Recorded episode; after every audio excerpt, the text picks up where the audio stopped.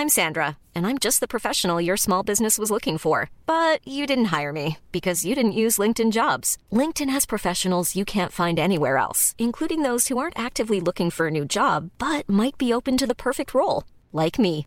In a given month, over 70% of LinkedIn users don't visit other leading job sites. So if you're not looking on LinkedIn, you'll miss out on great candidates like Sandra. Start hiring professionals like a professional. Post your free job on linkedin.com/people today. Everyone knows therapy is great for solving problems, but getting therapy has its own problems too, like finding the right therapist, fitting into their schedule, and of course, the cost. Well, BetterHelp can solve those problems. It's totally online and built around your schedule. It's surprisingly affordable too. Connect with a credentialed therapist by phone, video, or online chat, all from the comfort of your home. Visit betterhelp.com to learn more and save 10% on your first month. That's BetterHelp, H E L P. Burrow is a furniture company known for timeless design and thoughtful construction and free shipping, and that extends to their outdoor collection. Their outdoor furniture is built to withstand the elements, featuring rust-proof stainless steel hardware, weather-ready teak, and quick-dry foam cushions. For Memorial Day, get 15% off your Burrow purchase at burrow.com slash ACAST and up to 25% off outdoor. That's up to 25% off outdoor furniture at burrow.com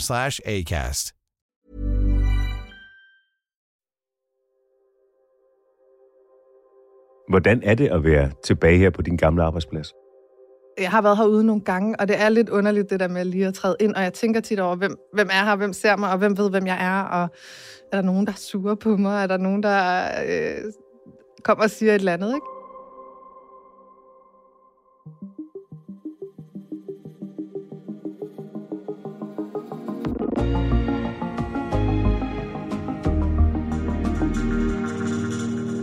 MeToo-bølgen har mange mødre. En del vil pege på Sofie Linde for hendes mod til at gøre op med tavshed og krænkelser. Men der er en anden mediekvinde, der ikke bare satte sit job på spil, hun sagde det faktisk op for at afsløre krænkelser på sin arbejdsplads, nemlig her på TV2. Undskyld for det, I har oplevet. Sådan lyder det her til aften fra TV2's direktør Anne Engdahl Stig Christensen. En undskyldning, der er rettet mod den række af nuværende og tidligere ansatte, der har oplevet chikane og sexisme på TV2. Fredag afgøres det, om journalisterne bag tv-dokumentaren skal have en kavlingpris for sexisme bag skærmen. Uanset om de modtager den pris eller ej, så har Line Ritz allerede tjent stor respekt blandt kolleger. Her er dato. Jeg hedder Thomas Bug Andersen.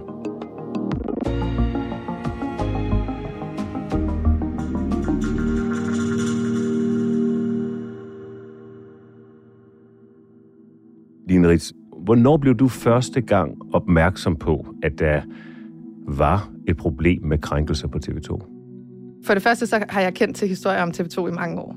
Så på den måde, så har jeg jo vidst, at der var noget. Men igen, i, i den her erkendelse af, hvad er egentlig en krænkelse? Altså, hvor stort er problemet egentlig? Det skete jo efter Sofie Lindes tale. Og så kommer der den her store tv-kanon op, tager fat i min arm og siger, hvis du ikke går med ud og sutter min pæk, så fucking ødelægger jeg din karriere. Så ødelægger jeg dig. Har du selv været udsat for krænkelser her på TV2? Nej, nej, aldrig nogensinde, nej. Hvordan begyndte projektet med dokumentaren Sexisme bag skærmen? Efter Sofie Lindes tale, så var der et øh, redaktionsmøde, hvor der blev talt om, kan vi lave noget om det her? Kan vi dykke ned i det, grave i det, finde ud af, om der er nogle historier, vi skal fortælle? Og øh, det gik Signe Dagbjerg så i gang med. Og Signe Dagbjerg var din kollega på TV2's dokumentarredaktion på det ja, tidspunkt? Ja, og så gik vi i gang med at kigge på forskellige brancher, forskellige arbejdspladser, og på et tidspunkt, så kunne vi bare se, der tegnede sig et billede af, at der var rigtig mange historier fra TV2, og at der var nogle historier, som pegede på, at det var mere strukturelt og kulturelt på TV2.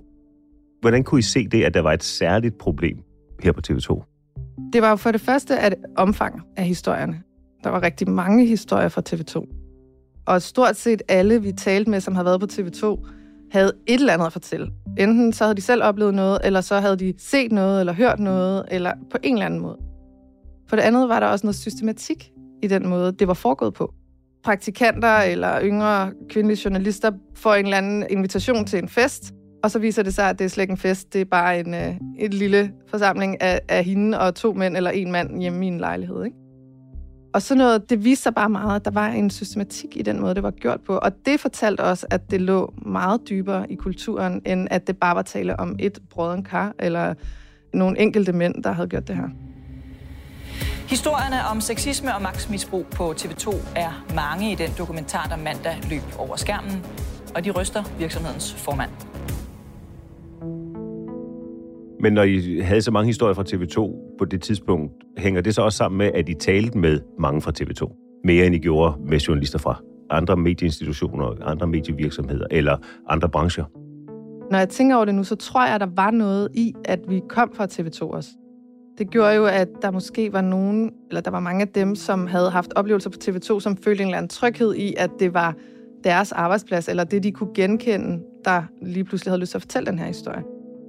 Det er jo en atypisk situation at være i som journalist, at man researcher et sted, hvor man selv er ansat, og hvor ens kolleger både er kilder og kolleger på samme tid. Hvordan brugte I det, at I var på TV2? Ja, altså der var jo mange af dem, i hvert fald på det tidspunkt, vi talte med, som ikke arbejdede på TV2 længere. Og det gjorde det jo lidt nemmere. Det, der gav os en fordel, tror jeg, var, at der var nogle af de her kvinder, som har oplevet noget på TV2 for mange år siden. Og så har de skammet sig over det i rigtig mange år, og de har måske ikke vidst, hvad de skulle gøre ved det, og bare parkeret det. Og så ringer selv samme arbejdsplads og siger, nu vil vi gerne gøre op med det. Nu vil vi faktisk gerne fortælle jeres historie. Og det tror jeg var medvirkende til, at nogle af dem sagde ja, og synes, det var en god idé. Hvordan føltes det på det tidspunkt at sige, okay, nu går vi med TV2-vinklen? Det var selvfølgelig øh, på en eller anden måde meget mærkeligt, og også lidt ubehageligt, fordi der kom jo også en masse snak på et tidspunkt på gangene om, hvad er det, vi laver, og går vi og optager folk i huset og sådan. Jeg kan huske på det her tidspunkt, at der blev snakket om, at der i huset var nogen, der sad og researchede på en dokumentar om krænkelser på TV2. Og der blev snakket om, hvad var nu det for noget, men det var lidt ukonkret. Hvad blev I mødt med af bekymringer? Hvad var det folk på TV2-kolleger var bekymrede over? Altså det, jeg kan huske, som jeg hørte, og det var igen ikke fra nogen konkret, der kom og sagde det, men mere bare sådan noget sladder, det var, at der øh, angiveligt var nogen, der var bekymret for, om vi for eksempel optog nede i kantinen, når folk sad og snakkede. Altså hemmeligt? Ja, og hvilket jo var helt... Øh, altså det gjorde vi jo selvfølgelig ikke, og det var jo sådan helt afsporet. Og der kan jeg huske, at jeg tænkte, okay, det er ikke så godt, at folk har det sådan, fordi sådan skal det jo ikke være, at man skal være usikker på den måde. Så det betød faktisk også, at vi på et tidspunkt rykkede ud. Så vi sad ikke her fysisk på TV2. Vi sad et andet sted og lavede det her, for at ligesom at få en anden, få noget afstand. Hvor langt væk var I? I København, men, øh, men ikke på redaktionen. Selvom Line Ritz og sine Dagbjerg finder mange eksempler på krænkende adfærd på TV2, så når TV2's ledelse efter noget tid frem til, at det er problematisk for virksomheden at undersøge sig selv. Ledelsen konkluderer, at det ikke vil være troværdigt for TV2 at kigge på sig selv på den måde, og ønsker ikke, at kolleger skal undersøge andre kolleger, som de i nogle tilfælde også vil have et venskabeligt forhold til, ud over det professionelle. Og derfor vælger ledelsen på TV2 i januar 2021 at droppe dokumentaren. Line Ritz og resten af holdet får det at vide først. Dokumentaren blev droppet af TV2's ledelse, da det stod klart, at dokumentaren ville handle om TV2 selv. Jeg sidder nede på et kontor lige hernede, faktisk lidt længere hernede ad gangen. Jeg sidder sammen med Sine Dagbjerg og øh, Troels Jørgensen og Michael Nørgaard, som er øh, redaktionschefer på, i dokumentargruppen. Så kan jeg huske, at de andre reagerer meget voldsomt.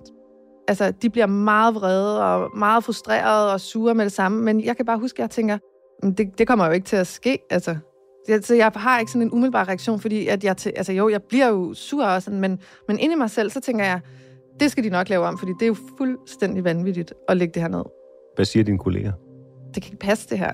At det er den beslutning, der var blevet taget. Jeg tror også, de bliver meget overrasket. Vi bliver alle sammen meget overrasket over, at det er den beslutning, der bliver taget. Vi troede faktisk, at øh, det ville være noget andet. Og så ret hurtigt, så går vi i gang med at finde ud af, hvordan kan vi så fortælle den her historie? Hvordan kan vi hjælpe de her kvinder med at fortælle deres historie, når nu ikke TV2 vil gøre det? Og når du siger, at I går i gang med at finde ud af, hvordan I kan fortælle den historie, hvad er det så, I konkret gør? Altså til at starte med, så begynder vi bare at brain på, hvad kan man gøre? Altså, er der en avis, der kan fortælle det? Kan Sina og jeg komme på udlån på et produktionsselskab? Vi begynder også at snakke om, om man kan udgive det på en eller anden platform end TV2, og at vi er ude i alle mulige tanker.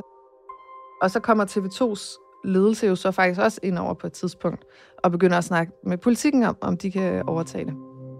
Så I får faktisk opbakning fra TV2's ledelse til at udkomme med historien. Det kan bare ikke være TV2 selv, der producerer den. Det er min oplevelse. Min oplevelse er, at de i hvert fald umiddelbart gerne vil have, at de her historier bliver fortalt. Det skal bare ikke være TV2, der gør det. Og hvilken forklaring får I fra TV2's ledelse på, at det ikke kan være TV2 selv, der producerer dokumentarerne? Jamen, det er jo, at de mener, at TV2 er for biased. Altså, at TV2 kan ikke lave en dokumentar, der handler om TV2. Og hvad tænker du, da du hører det? Jeg tænker, at jeg kan godt se, at det er problematisk, og jeg kan godt forstå, at man i udgangspunktet vil tænke sådan. Men hvis nu man helt fra starten af havde sagt, det skal vi ikke, så havde det været noget andet. Men når man står med en historie, og med kvinder, som har fortalt noget af det allersværeste, og virkelig, virkelig skulle åbne op for noget af det, de skammer sig allermest over, og man har fået dem til det, så bliver man også nødt til at gøre det færdigt. TV2's ledelse fortsætter arbejdet med at forsøge at få nogle andre til at producere dokumentaren. Efter mange uger, så får Sina og jeg så en henvendelse fra Ole Thornbjerg fra Impact TV. Impact TV er et produktionsselskab, som sådan set bare ringer og spørger os, om vi ikke har lyst til at sige vores job op på TV2 og, øh, og rykke over til Impact, tage de medvirkende kilderne med og øh, lave dokumentaren der. Og øh, jeg tror, at da jeg først hører det forslag, så ved jeg godt med det samme, at det her, det er løsningen. Hvordan ved du det? I alle de muligheder, vi taler om, der tænkte jeg, det er ikke helt godt. Det er ikke helt godt, og det kommer ikke til at fungere, og kan vi være det her bekendt over for de kvinder? Altså, da det her forslag kom, så vidste jeg bare, at det her er jo løsningen. På den her måde, så kan de fortælle deres historie, og de kan gøre det i en dokumentar, som det var meningen. Jeg får en henvendelse fra Ole den 26. januar, og jeg skal jo så, hvis jeg skal nå at sige op, så skal jeg jo så gøre det senest den 31. Jeg er ret sikker på, at 1. februar var en mandag. Jeg var hjemme ved Ole søndag aften og skrev under på en kontrakt med Impact. Og efterfølgende ringede til Michael Nørgaard, som er min chef herude, og sagde op. Og derfor endte opgaven hos produktionsselskabet Impact. Og hvorfor kom det der til, at du blev nødt til at sige op på TV2? TV2 vurderede, at hvis de sendte os på udlån for at lave det her projekt, så ville det svare lidt til, at TV2 lavede det, fordi det var TV2's journalister, der så lavede det. Så derfor var det en meget klar udmelding fra ledelsen, at den eneste mulighed var, at vi sagde vores job op.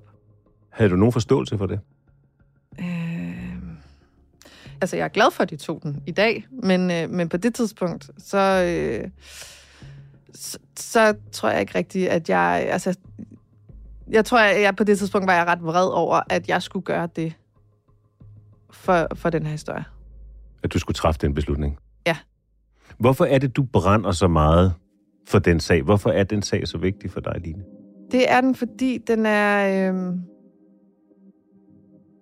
den er sådan helt... Øh, der er noget sådan helt grundlæggende i at være kvinde.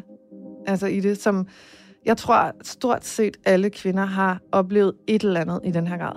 Øh, altså, om det så er øh, øh, sexisme og øh, øh, magtmisbrug i den forstand, som det er i den her dokumentar, eller om det er i byen. Jeg tænkte bare på det her tidspunkt.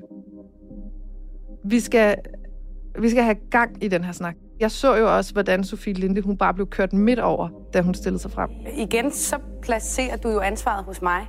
At jeg skulle have gjort noget om. At jeg skulle have ændret at være noget. offer hele tiden? Altså, du Nå, men hør, det er jo lige præcis, det er jo lige præcis Jamen, du det, gør jeg dig selv til offer. Nej, jeg gør ikke mig selv til offer. Da jeg så hendes tale, så tænkte jeg, yes, nu sker der noget. Nu, nu er der nogen, der siger noget. Og det var også, som jeg sagde til dig før, for mig gik det også op for mig, da jeg hørte den tale. Men jeg kender jo også til sådan nogle ting her. Hvordan har jeg overhovedet kunne ignorere det og ikke øh, gøre noget? Altså det, det fik jeg det enormt dårligt over, og så langsomt så gik det op for mig, at det er jo et virkelig, virkelig stort problem. Hvordan var det at stå med, med, med det ansvar? Det var sindssygt hårdt. Det var helt vildt hårdt. Altså jeg... Øh, Hvordan kunne du mærke det? Lige pludselig stod jeg bare i det der trummerum helt alene. Øhm, og så var jeg jo gravid, og jeg var bare sådan øh, et hormonelt mess. Og jeg kan huske, at jeg brugte de første mange uger på bare at gå hjem og græde hver dag. Jeg var, det var simpelthen så frygteligt for mig. Øhm, Efter beslutningen var taget. ja, ja.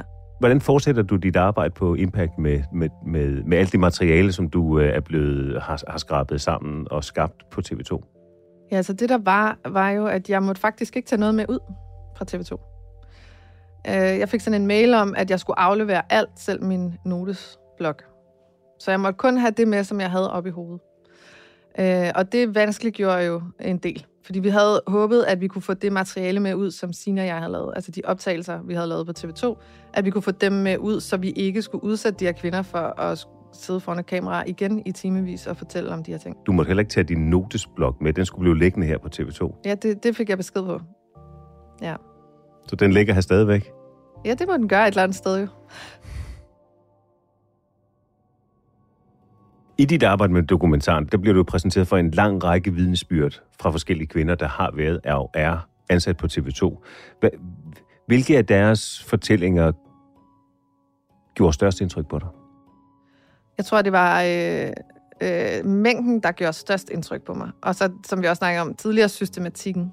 Men det er klart, øh, Thereses historie øh, gjorde et enormt indtryk på mig. Øh, det, det er en tidligere TV2-studievært, Therese Philips. Ja, og tidligere praktikant på TV2. Jeg startede som praktikant på TV2-nyhederne øh, i sommeren 2000. Hun laver så noget helt andet i dag, øh, og har ikke været på TV2 i mange år. Hun er eksemplet på, hvor galt det kan gå, når man øh, udnytter sin magtposition. Øh, jeg er ung og, og nok også temmelig naiv. Hun er det perfekte offer for det her, fordi hun, øh, hun bliver for det første forelsket i en af de her chefer, og hun, øh, hun er også et, et sådan skrøbelig øh, person, som meget let bliver hyldet ind i, i den her, øh, øh, det her forhold, eller hvad man skal kalde det. Jeg følte mig meget smiret over, at han, han kunne finde på at komme hen og snakke med mig. Og jeg har nok et rimelig stort kost på ham på det her tidspunkt. Jeg tænkte ikke, at det måske var en dårlig idé, fordi han var chef. Den måde, hun så bare langsomt i hele sin praktikperiode bliver brudt ned, øh, trin efter trin, det er så skræmmende at være vidne til, synes jeg. Jeg føler, at jeg blev udsat for, for et magtmisbrug, hvor han ja, misbrugte sin magt til at, at, at ja, få sex og få, få noget, han gerne ville have. Øhm, og han misbrugte også det, at jeg var vild med ham. Altså, jeg havde et crush på ham. Ikke? Øhm. Men han, han var jo chef, og jeg var praktikant, og der, ja, det var et magtmisbrug. Der er ingen, der har opdaget hende. Der er ingen, der har grebet hende. Der er ingen, der har set det her menneske, som bare langsomt er blevet brudt ned af at gå på arbejde. Som praktikant kommer man jo for at lære, man kommer for at udvikle sig og blive en god journalist. Man kommer ikke for at blive brudt ned på den måde. Og det er det, jeg synes, der er så uhyggeligt at tænke på. Hvem har så ellers oplevet sådan nogle ting? I havde interviewet Therese Philipsen, mens du var ansat på TV2, men det var så nogle af de optagelser, som, må, må, som du ikke måtte tage med til, øh, til det nye produktionsselskab. Hvordan genskabte du, så at sige, den samme fortælling, eller det samme vidnesbyrd? For det første, så er det jo... Øh, Teresa havde stort set aldrig fortalt nogle af de her ting til nogen. Og øh, det var meget, meget hårdt for hende at fortælle første gang. Og jeg ved også, at hun, at hun sagde også til mig, at hun kunne næsten ikke overskue at skulle gøre det igen. Altså, det var så hårdt for hende. Og så var der en anden sådan helt lavpraktisk ting, som var, at vi ikke kunne komme ind i USA, fordi der var corona. Og Teresa bor i USA. Og vi prøvede alle mulige øh, omveje, og øh, prøvede sådan at, i de der visumansøgninger at argumentere for, at vi, vi skulle noget, der var vigtigt for USA, men, øh, men det lykkedes ikke rigtigt. Og jeg havde jo også en, øh, et tidspres, fordi jeg var gravid og efter syvende måned må man ikke flyve så langt. Så jeg var under ekstrem tidspres for, at jeg ligesom skulle nå, inden øh, jeg, jeg ramte syvende måned og, øh, og kom til USA. Og det endte med, at vi fandt en løsning, hvor vi, øh, vi hyrede en, som har en journalist, der hedder Thea, som også er nomineret, Thea Pedersen, øh, som havde et øh, arbejdsvisum til USA. Så hun kunne komme ind. Så hun tog til USA, øh, mødtes med Azariah, som er fotograf derovre. Så sad de i de fysiske rammer, og så sad jeg på en Skype-forbindelse øh, gennem dem og lavede, øh, var med på interviewet med Therese. Så det blev sådan en, øh, en meget øh, mærkelig løsning. Men der var mange andre kvinder end Therese Philipsen med i dokumentaren, og de skulle også overbevises om at stille op igen. Hvordan fik du dem alligevel med til at fortælle deres historie? Der er flere af dem, der har sagt til mig efterfølgende, at, at fordi jeg satte så meget på spil, så følte de, at så, så skulle de også gøre det, ikke? Øhm, Så det var dit mod. Det var ikke mindst dit mod, der drev det projekt, men som også motiverede en række af de kvinder, der står frem i dokumentarerne, til at stå frem. Jeg tror, at det har været medvirkende til, at øh, for det kræver nogle kæmpe store offringer for dem, Mm. og, øh, at fortælle de her historier og stille sig frem, og de har også mødt meget modstand undervejs. Og jeg tror, at det, at jeg på en eller anden måde, slet ikke i nærheden af det, de gjorde, men at jeg på en eller anden måde alligevel offrede noget, og også lidt sat min røv i klaskehøjde, det gjorde, at de følte, okay, så er vi sammen om det, og så, så, så gør vi det sgu også, og så kan vi også godt.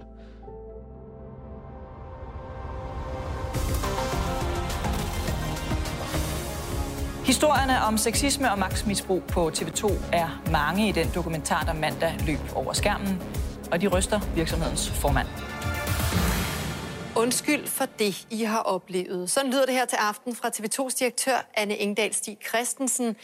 En undskyldning, der er rettet mod den række af nuværende og tidligere ansatte, der har oplevet chikane og sexisme på TV2. 29. november 2021. Jeg er sikker på, at det er en dato, du kender og kan huske, øh, Absolut. Line Ritz. Premieren på øh, Sexisme bag skærmen. Hvordan oplevede du premieren? op til udgivelsen, der har vi øh, nærmest dagligt møder om, hvordan skal vi udgive det her. Og øh, vi er jo selvfølgelig også i de møder forberedt på, at der kommer en hel masse kritik, og at folk vil begynde at, at sige, øh, hvordan øh, ved I, at de taler sandt? Og da dokumentaren så bliver udgivet, så sker der bare noget helt andet. De journalister, der ringer til de medvirkende, de spørger ikke, hvem var han, øh, ham du taler om i dokumentaren, eller øh, hvordan kan vi være sikre på, at det du siger er rigtigt. De tog udgangspunkt i, at det var rigtigt, og at det var vigtigt at snakke om. Så mange af de journalister, der ringede, de sagde, øh, hvor er det sejt, du stiller dig frem, hvor er det vigtigt, du gør det her. Hvordan synes du, at vi skal komme videre med det her nu? Hvad synes du, vi skal gøre? Og det tror jeg overraskede mange af de her kvinder, så de, øh, lige pludselig så besluttede de sig for alligevel at øh, gå, tage i aftenshowet og Godmorgen Danmark og stille sig frem i artikler og tv-interviews, fordi at de oplevede, at det faktisk øh, bidrog med noget virkelig positivt til debatten, at de gjorde det. Så det var sindssygt stærkt. Hvad tror du er forklaringen på, at der kom den reaktion, og ikke den reaktion, som I frygtede? Jeg tror, at det handler selvfølgelig om, at vi havde gjort et rigtig grundigt stykke arbejde. Øh, vi havde øh, verificeret øh, alt, hvad vi overhovedet kunne. Og så tror jeg også, at det handler om momentum. Fordi at der havde været øh, en lang proces, hvor folk de øh, på en eller anden måde var blevet modnet til, at nu kom det her. Øh, og så kunne vi ligesom på en eller anden måde begynde at tale om det på en anden måde. Når du så ser tilbage, øh, Line, har, har dokumentarerne haft den effekt, som du ønskede? Ja, det har den. Den har haft øh, mere end det, jeg ønskede. Altså, øh, vi, nu er det øh, over et år siden, og vi taler stadig om det. Og det synes jeg er mega vigtigt. Og det gør jo også, at der er andre, der kan øh, måske finde mod til at stille sig frem og fortælle deres historier. Og jo mere vi, vi gør det, jo, jo mindre tabubelagt bliver det, jo mere skam fjerner vi fra, fra de kvinder, der har de her oplevelser, og jo mere gør vi op med den tavshedskultur, der er. I dokumentaren bliver der nævnt en række mandlige redaktører og chefer, men studievært Jesdorf Petersen er den eneste mand, der bliver navngivet. Dels er tidligere praktikant Therese Philipsen, der fortæller, at Jesdorf Petersen forgreb sig på hende. Den episode afviser Jesdorf Petersen som usand. Nogen vil sige, at konsekvensen for øh, en række af de mænd, som ikke er med, men som, som dokumentaren øh, også handler om, taget i betragtning af, at, at, at nogle af begivenhederne ligger mange år tilbage, har været unødig hård. Hvad tænker du om det? Der er jo kun én, der bliver navngivet i vores dokumentar, og det er Jes Dorf. Og han... Øh, det er jo TV2, der tager en beslutning om, at han skal øh, fjernes fra skærmen på baggrund af den advokatundersøgelse, der er lavet. Så på den måde har det ikke rigtig noget med vores dokumentar at gøre. Øh, grunden til, at vi navngiver ham, er jo, fordi han selv går ud på bagkant af, af TV2's beslutning om at fjerne ham fra skærmen, og, øh, og fortæller sin historie om det, og i det fortæller han så de her to kvinders historier, også Therese og Louises. Så han navngiver sådan set sig selv ved at gå ud med deres historier, deres historier, som er fortalt i al fortrolighed til TV2's advokatundersøgelse. Og derfor bliver han navngivet. Når, når du ser, hvordan TV2 efterfølgende har håndteret, eller har håndteret efterspillet, efterdønningerne af dokumentaren, og når du ser, hvilken effekt den har haft, tænker du så, at det øh, i virkeligheden var meget godt, at TV2 valgte, at den ikke skulle produceres og sendes på TV2? Ja, det er jeg lidt splittet omkring. Fordi på den ene side, så synes jeg jo stadig, at det var en forkert beslutning, at de ikke øh, ville lave dokumentaren. Øh, og jeg synes, at de skulle have haft mod til at øh, producere og vise den her dokumentar.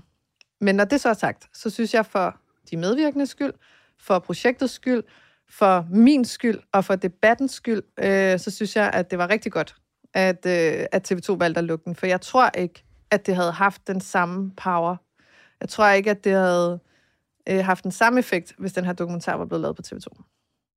Nu er du så stadigvæk ansat på, på produktionsselskabet Impact. Håber du på at vende tilbage her til TV2 en dag? Øh, det kan da godt være, at jeg gerne vil det øh, på et eller andet tidspunkt i min karriere. Jeg, jeg kunne rigtig godt lide at være på TV2. Jeg synes, det er en fantastisk god arbejdsplads.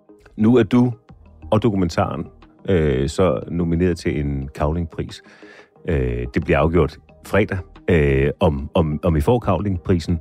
Der er mange andre stærke journalistiske projekter, som også er, er nomineret. Uanset hvad, så har du på vundet modighedsprisen øh, for, for, dit, øh, for dit arbejde. Tillykke med det, og, øh, og tak fordi, at du lyser med dit øh, journalistiske mod. Tak, tak selv tak, og, og tak, tak fordi du måtte komme. Fornøjelse. Til rettelæggelse og redaktør Astrid Louise Jensen, lyddesign Ida Skovskov og Ida Skærk. Jeg hedder Thomas Bug Andersen. På genhør.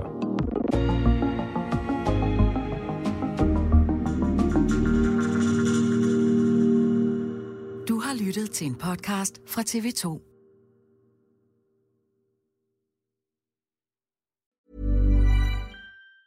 Planning for your next trip? Elevate your travel style with Quince. Quince has all the jet setting essentials you'll want for your next getaway, like European linen, premium luggage options, buttery soft Italian leather bags, and so much more. And it's all priced at 50 to 80% less than similar brands. Plus, Quince only works with factories that use safe and ethical manufacturing practices. Pack your bags with high-quality essentials you'll be wearing for vacations to come with Quince. Go to quince.com slash trip for free shipping and 365-day returns.